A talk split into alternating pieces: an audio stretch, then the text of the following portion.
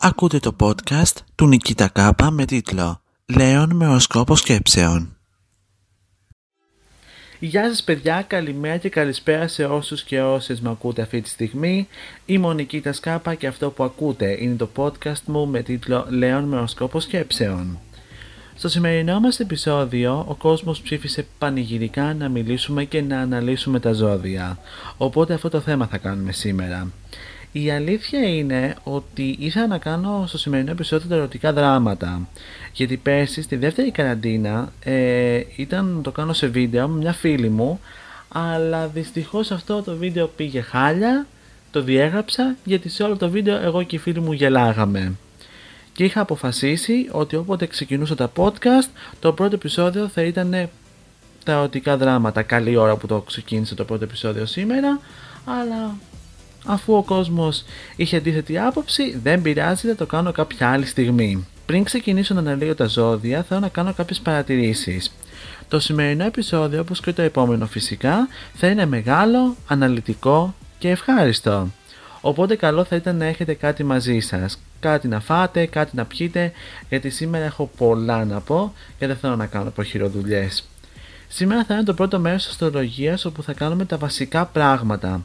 Όπως πηγαίνουμε στο σχολείο για να μάθουμε αριθμητική και την ΑΒ, όπως πηγαίνουμε στο φροντιστήριο για να μάθουμε μια ξένη γλώσσα, έτσι και στην αστρολογία θα πρέπει να μάθουμε τα βασικά στοιχεία και ύστερα τα υπόλοιπα, γιατί για μένα η αστρολογία είναι ένας τρόπος επικοινωνίας. Όλοι λίγο πολύ ξέρουμε τι χαρακτηριστικά έχει το κάθε ζώδιο, ας μην κοροϊδευόμαστε. Από τις εμπειρίες μας, από τις εκπομπές που έχουμε στην τηλεόραση, από τις σχέσεις γενικά που κάνουμε, καταλαβαίνουμε λίγο πολύ τι χαρακτηριστικά έχει το κάθε ζώδιο. Όμως, δεν αναρωτηθήκαμε ποτέ από πού προκύπτουν όλα αυτά τα χαρακτηριστικά και αυτά θα μάθουμε σήμερα και είναι τα στοιχεία και οι σταυροί. Αναλυτικά τα ζώδια ξεχωριστά θα τα κάνουμε στο επόμενο επεισόδιο. Θα μάθουμε μαζί την αστρολογία γιατί και εγώ παιδιά δεν είμαι αστρολόγος, είμαι μαθηματικός όπως έχω αναφέρει και το συγκεκριμένο θέμα έχει κάποιο ενδιαφέρον. Οι ερωτήσεις που γίνονται σχετικά με την αστρολογία είναι οι εξής. Η πρώτη ερώτηση είναι: Πιστεύεις στα ζώδια; Παιδιά, τα ζώδια δεν είναι κάποια θρησκεία, είναι ο τρόπος επικοινωνίας. Είναι ο τρόπος που εκφράζεται το σύμπαν. Η αστρολογία γενικά έχει τη δική της σοφία και φιλοσοφία να εκφράζει τα πράγματα και πρέπει να την καταλαβαίνουμε. Θέλει με κάποιο τρόπο να μας μάθει κάποια πράγματα ασχέτως αν είναι θετικά ή αρνητικά αυτά που μας φέρνει. Από το μόνο δύσκολο σε αυτό είναι ότι πρέπει να δεχόμαστε την κάθε αλλαγή που κάνει και στον κόσμο και σε εμάς και να προσπαθούμε να εξελισσόμαστε και να είμαστε προσαρμοστικοί.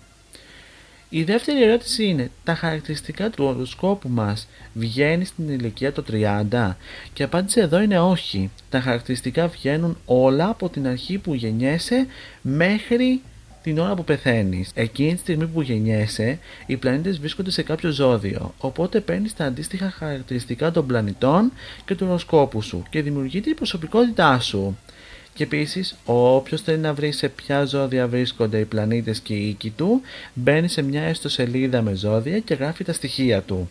Απαραίτητη προπόθεση είναι να γνωρίζει την ημερομηνία και την ώρα γέννησής του. Έτσι γίνεται και με την ερωτική συναστρία. Πρέπει να ξέρετε την ημερομηνία και την ώρα γέννησής σας και τη δική σας και τους συντρόφους σας, τη συντρόφους σας. Έτσι οι αστρολόγοι αναλύουν τον αστρολογικό σας χάρτη και τον αστρολογικό χάρτη του της συντρόφου σας και κοιτάνε τις όψεις που προκύπτουν και, και βλέπουν αν η σχέση είναι ευνοϊκή και συμβατή για να συνεχιστεί και να καρποφορήσει στο άμεσο μέλλον. Αυτά περιοριστική συναστρίας. Εδώ βέβαια στο σημερινό βίντεο τις προσωπικότητες τις αναλύουμε σε αστρολογικό επίπεδο. Θέλω να πιστεύω αργότερα θα κάνουμε ένα επεισόδιο σχετικά με την ανάλυση των προσωπικότητων σε ψυχολογικό επίπεδο. Και τέλος, η τρίτη ερώτηση είναι: Η αστρολογία είναι επιστήμη; Όχι, δεν είναι. Τα μαθηματικά έχουν αποδείξει περίτανα ότι δεν είναι επιστήμη. Είναι τρόπος και κώδικας επικοινωνίας. Αυτά έχω να πω σχετικά με τις παρατηρήσεις, αλλά πριν ξεκινήσω να μιλάω για τα στοιχεία για τους σταυρού των ζωδίων, θα βάλουμε ένα κομμάτι. Έτσι, για να μπούμε σε ένα κλίμα αστρολογικό ποιο να βάλω, ποιο να βάλω, ποιο να βάλω, αυτό θα βάλω. Τα άστρα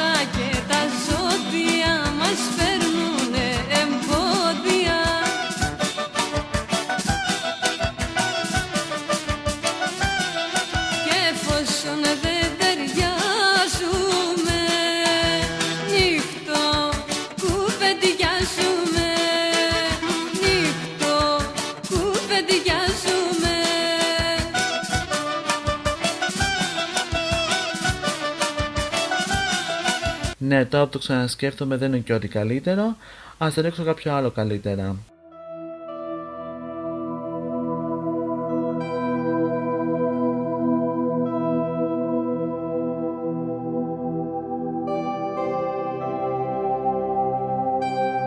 Τέλεια λοιπόν. Πάμε στα στοιχεία. Όπως όλοι ξέρουμε τα στοιχεία είναι τέσσερα. Είναι η φωτιά, ο αέρας, η γη και το νερό. Κάποιοι λένε το σύμπαν, το ξύλο και το μέταλλο, αλλά επειδή αυτά στην αστρολογία δεν υπάρχουν, δεν θα επικεντρωθούμε σε αυτά. Θα επικεντρωθούμε μόνο στα τέσσερα στοιχεία που υπάρχουν στην αστρολογία, τα οποία είναι η φωτιά, ο αέρας, η γη και το νερό. Πάμε στη φωτιά. Υποδηλώνει το πάθος, την ένταση, τη ζωντάνια και την ενεργητικότητα. Σκεφτείτε πιο απλά την καθημερινότητά μας, το κάθε στοιχείο πώς λειτουργεί και πώς μπορούμε ύστερα να το συμβολίζουμε μεταφορικά και αστρολογικά. Στη φωτιά ένα θετικό που έχει είναι ότι μας ζεσταίνει τις κρύες μέρες του χειμώνα και ένα αρνητικό που έχει είναι αυτά που συμβαίνουν κάθε καλοκαίρι στην Ελλάδα.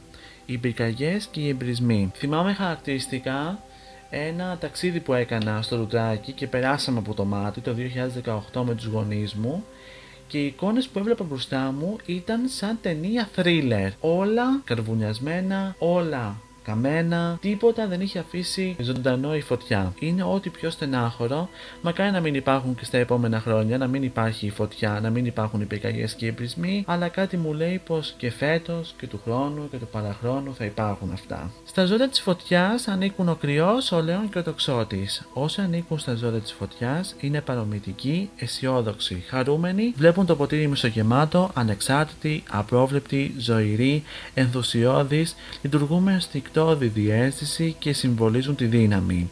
Έχουν πάθος, ζουν στο έπακρο την κάθε στιγμή και ενδιαφέρονται για την ουσία των πραγμάτων. Είναι δημιουργικοί και αναζητούν συνεχώς νέες ευκαιρίες και εμπειρίες.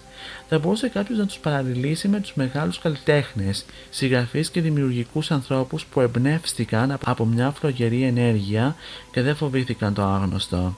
Είναι εξωστρεφείς, εκφράζουν το συνέστημά τους, θετικό ή αρνητικό, με μεγάλη ένταση και χωρίς να σκεφτούν αν ο απέναντί τους μπορεί να το αντέξει. Η παρομητικότητα, η αμεσότητα και η ειλικρίνεια είναι συνώνυμό τους, όπως και οι ισχυρές επιθυμίες τους.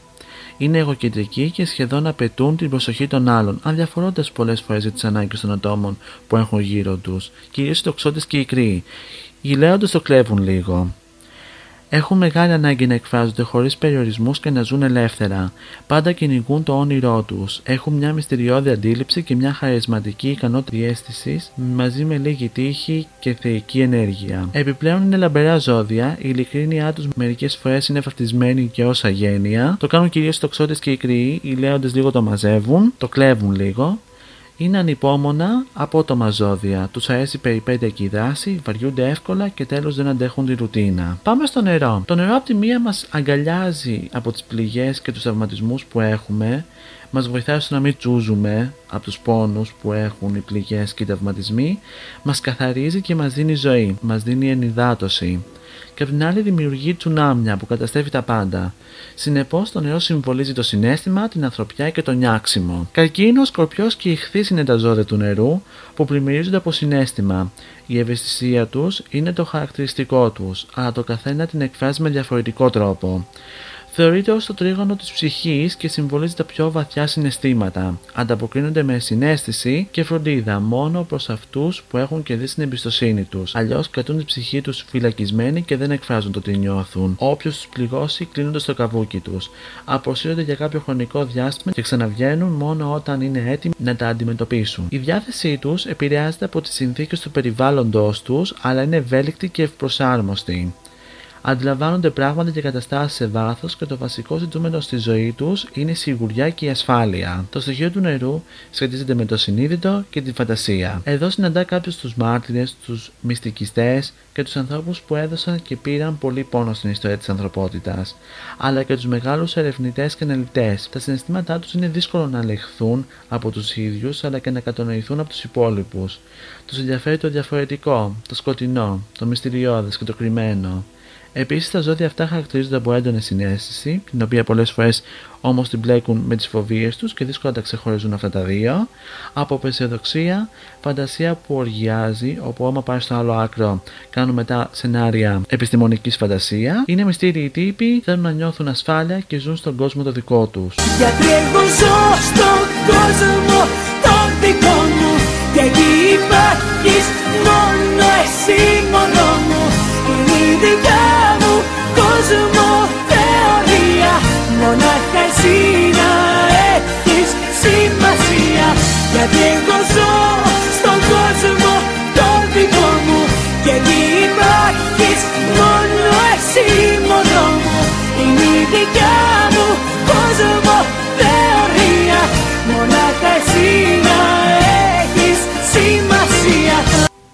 όπου μπορεί να μην υπάρχει σε σύμμορό τους ή μωρό της, γιατί εκεί έχουν βρει τη δική τους ζώνη ασφαλείας, αποσύρονται εκεί για να βρουν ύστερα τις ισορροπίες τους. Πάμε στη γη. Άμα αντισκεφτούμε τη γη στην καθημερινότητά μας, θα είναι ένας μεγάλος βάχος που δεν μπορούμε να το μετακινήσουμε με τα χέρια μας, ούτε να το κόψουμε στη μέση.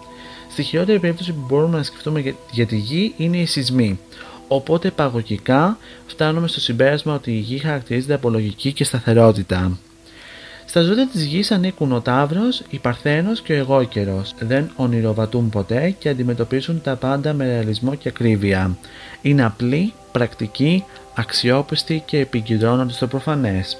Εξετάζουν τα πάντα, δίνουν σημασία στις εμπειρίες και είναι γιωμένοι και ρεαλιστές.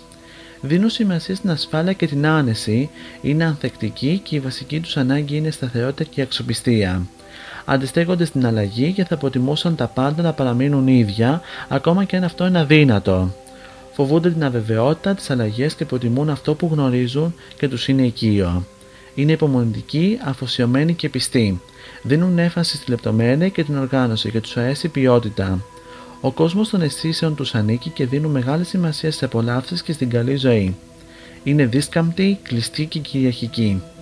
Η αξία τους καθορίζεται από τα επιτεύγματά τους, έχουν μεγάλη αυτοπεποίθηση, δίνουν μεγάλη σημασία στην ουσία και στο αποτέλεσμα και πολλές φορές γίνονται καταπιεστικοί. Είναι εργασιομανεί, οπότε πρέπει να δεχτείτε την απουσία τους γιατί θα δουλεύουν πολλές ώρες. Οικονόμοι θέλουν να σπαταλούν λεφτά σε ουσιώδη πράγματα. Θετικοί με την ύλη και με τους ανθρώπους κάποιες φορές και μεθοδικοί. Είναι πολύ βοηθητικοί και υποστηρικτικοί απέναντι στους δικούς τους ανθρώπους, αλλά σε πράγματα που έχουν ουσία. Και τέλος, είναι ο αέρας. Περνά μέσα μου αεράκι, αχωράκι λέμε αργό Να σε κάνω ένα βραδάκι, φάρο στη φολεγανδρό Τι γίνεται, τι έγινε, την ξεπέρασε την εφηθόδη; Όχι, δεν την ξεπέρασε την εφηθόδη, άμα θες την ξαναβάζω, δεν έχω πρόβλημα. Όχι, όχι. Σε ευχαριστώ πάρα πολύ να είσαι καλά, αλλά επειδή αυτή τη στιγμή λέω κάτι πάρα πολύ σοβαρό, μη μου το χαράς στο podcast. Αν θέλεις, χάλασέ μου το επόμενο, ειλικρινά σου μιλάω. Καλά, εντάξει, δεν το ήθελα, σου ζητάω συγγνώμη, συνέχισε. Και τέλος είναι ο αέρας. Ο αέρας από τη μία μας δίνει πνοή και ζωή και από την άλλη δημιουργεί τυφώνες. Επομένως, συμπερασματικά, ο αέρας συμβολίζει την επικοινωνία, τη σκέψη και το ελεύθερο πνεύμα. Δίδυμος, ζυγός και υδροχόος είναι τα ζώδια του αέρα. Η επικοινωνία και οι ανθρώπινες σχέσεις είναι το ζητούμενό τους και η κίνηση στο DNA τους. Η διανοητική τους διέργεση είναι μοναδική και θέλουν να βρουν λύσεις σε κάθε πρόβλημα της ζωής. Είναι λογικοί, με αναλυτικό πνεύμα, απρόσωποι και χαρακτηρίζονται από την πολυπλοκότητα της σκέψης τους. Λατρεύουν να ενημερώνονται, να γνωρίζουν τα πάντα, να λαμβάνουν όλες τις πληροφορίες, να κουτσομπολεύουν ενίοτε και να τις μεταδίδουν. Η επικοινωνία είναι η κινητήριος δύναμη της ζωής τους και κάνουν συνεχώς νέες γνωριμίες και επαφές. Γίνονται εξαιρετικοί σύμβουλοι καθώς είναι σε θέση να αποστασιοποιηθούν από οποιαδήποτε κατάσταση και είναι πιο αντικειμενικοί. Συχαίνονται τον περιορισμό και χρειάζονται προσωπικό χώρο και χρόνο. Είναι οι διανοούμενοι, αυτοί που έμειναν στην ιστορία για το διαφορετικό τρόπο σκέψης τους, οι εμπνευστές, οι στοχαστές και οι φιλόσοφοι. Είναι διευκολυντές, έχουν ανοιχτή εξωστρεφή συμπεριφορά, αλλά ο στόχος τους δεν είναι να κυριαρχήσουν και να επιβληθούν, αλλά να επικοινωνήσουν, να εμπνεύσουν και να ταυτιστούν νοητικά. Είναι δεκτική, καλοσυνάτης, συνεργάσιμη και εξυπηρετική. Τέλος, τους αρέσει η εγκεφαλική επικοινωνία και το φλερτ. Επιμένουν για τη γνώμη τους και την επιβάλλουν στους άλλους άμα χρειαστεί, αλλάζουν εύκολα γνώμη, είναι απόλυτοι σε αυτό που κατανοούν, δύσκολα εγκλωβίζονται συναισθηματικά και δεν αντέχουν την κλάψα, τη μαβίλα και την απραξία. Σε στέλνουν γενικά στο ψυχιατρίο, αλλά τα ζώδια αυτά έχουν γοητεία. Αυτά έχω να πω σχετικά με τα στοιχεία των ζωδίων. Πάμε στους σταυρούς των ζωδίων. Οι σταυροί είναι τρεις. Ο σταθερός, ο παρομητικό και ο μεταβλητός. Ο σταθερός σταυρός αντιπροσωπεύει τη διασφάλιση των κεκτημένων, τον αγώνα και τη δημιουργία μόνιμων βάσεων που θα αποτελέσουν το στήριγμα σε κάθε εγχείρημα. Τα ζώδια του σταθερού σταυρού είναι ο Ταύρος, το ζώδιο της ιδιοκτησίας, ο Λέοντας που διψάει για ηγεσία, ο Σκορπιό ένα ζώδιο που δεν πάβει ποτέ να αγωνίζεται και ο Επαναστάτης Συντροχό. Κοινό γνώρισμα των ζωδίων του σταθερού σταυρού είναι το γεγονός ότι δεν προσαρμόζονται εύκολα στις αλλαγές, αγνοούν εύκολα τις αλλαγές και χαρακτηρίζονται από πίστη, επιμονή, πείσμα, αντοχή, σταθερότητα, αξιοπιστία, αποφασιστικότητα, τεράστια αποθέματα δύναμης, εδραίωση, διατήρηση αλλά και έντονο δυναμισμό. Ο πρώτος εκπρόσωπος του σταθερού σταυρού είναι ο γήινος Σταύρος που αναζητά και επιδιώκει την οικονομική, συναισθηματική και ηθική του σταθεροποίηση. Διαθέτει μεγάλα αποθέματα υπομονής, αντοχής αλλά και δύναμης. Δεν αλλάζει εύκολα απόψεις και επιθυμίες και δίνει πάντα το καλύτερο του εαυτό προκειμένου να πραγματοποιήσει ό,τι βάλει στο μυαλό του. Το πείσμα του είναι ένα από τα βασικά αρνητικά χαρακτηριστικά του, το οποίο σε καμία περίπτωση δεν μπορεί να περιορίσει. Ένας Σταύρο, αργά και σταθερά, καταφέρνει να αποκτήσει καλή φήμη, περιουσία και μια καριέρα αξιοζήλευτη. Το δεύτερο ζώδιο του σταθερού Σταυρού είναι ο πύρινος Λέοντας, όπου εκφράζει με εξωστέφεια αλλά και δημιουργικότητα τη σταθερότητα που πηγάζει από μέσα του. Του αρέσει να, να επιδεικνύει ό,τι κατέχει και συχνά καφιέται για όλα όσα έχει αποκτήσει. Οι επιθυμίες του να παρακινούν να μάχεται σταθερά και δημιουργικά προκειμένου να κατακτήσει αυτά που ποθεί. Το ζώδιο του Λέοντα αντιπροσωπεύει τον πατέρα αλλά και τον ηγέτη. Ο Σκορπιός είναι ο υδάτονο εκπρόσωπος του σταθερού σταυρού, όπου χαρακτηρίζει από αστήρευτη δύναμη την οποία την εκφράζει εσωτερικά, δηλαδή πηγάζει από μέσα του. Διαθέτει ευαισθησίες που δεν εκδηλώνει, εργάζεται σκληρά, μοναχικά αλλά και παρασκηνιακά προκειμένου να κάνει τα βήματα υλοποίησης των επιθυμιών του.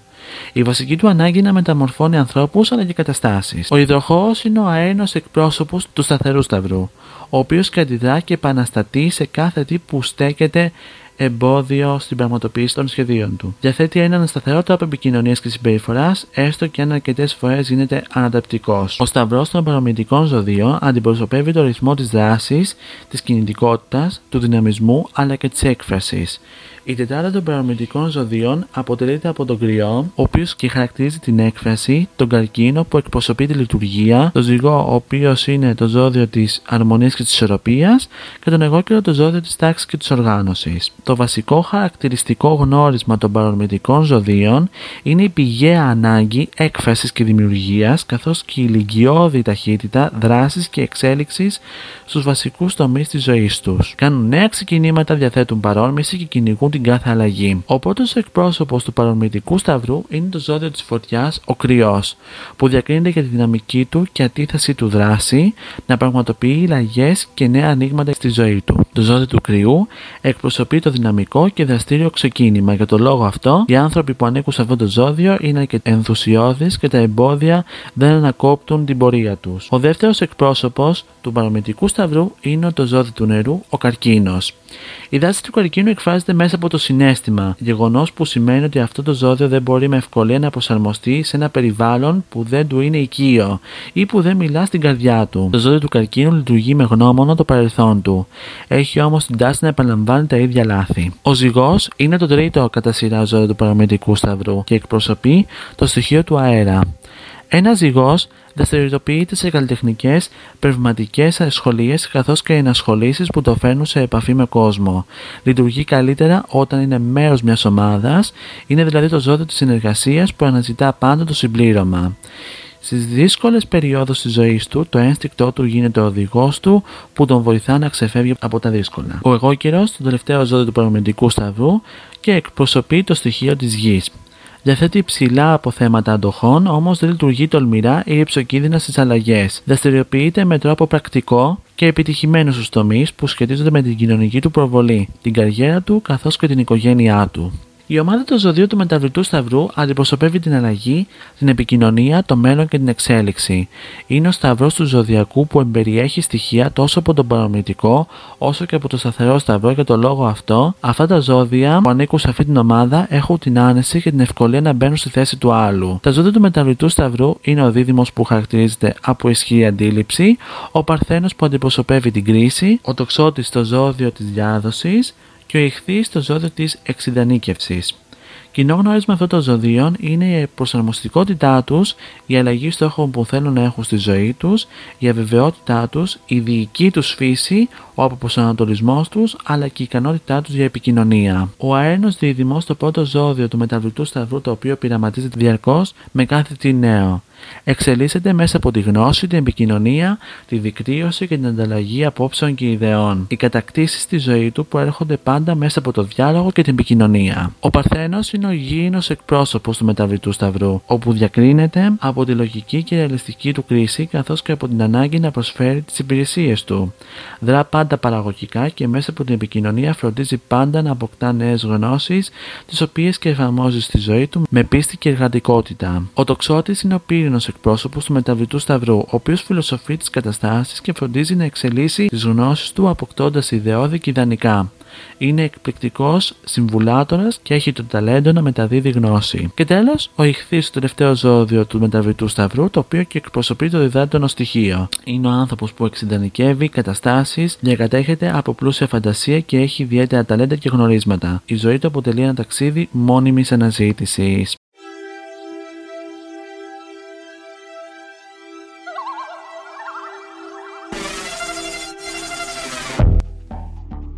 Και εδώ τελειώνει επίσημα το επεισόδιο με τα στοιχεία και με τους σταυρούς. Στο επόμενο επεισόδιο θα αναφερθούμε αναλυτικά για τα χαρακτηριστικά του κάθε ζωδίου και αυτά. Ελπίζω να σας άρεσε το σημερινό επεισόδιο. Άμα σας άρεσε πατήστε ένα like, κάντε εγγραφή στο κανάλι μου για περισσότερα, πατήστε και το κουδουνάκι να σας έρχονται ειδοποίηση κάθε φορά που θα ανεβάζω βίντεο. Κάντε και ένα σχόλιο για το τι πιστεύετε ότι είναι τα ζώδια, τι πιστεύετε για το κάθε ζώδιο, τι χαρακτηριστικό έχει το κάθε ζώδιο και να με ακολουθήσετε και στα social media μου, στο TikTok και στο Instagram όπου εκεί θα ενημερώνεστε για το πότε θα ανεβάζω καινούριο βίντεο και εκεί θα μου στέλνετε τα μηνύματά σας. Αυτά. Θα τα πούμε στο επόμενο βίντεο. Πολλά φιλιά, να περνάτε τέλεια. Ευχαριστώ που το παρακολουθήσατε. Καλή χρονιά σε όλους. Πολλά φιλιά. Γεια σας.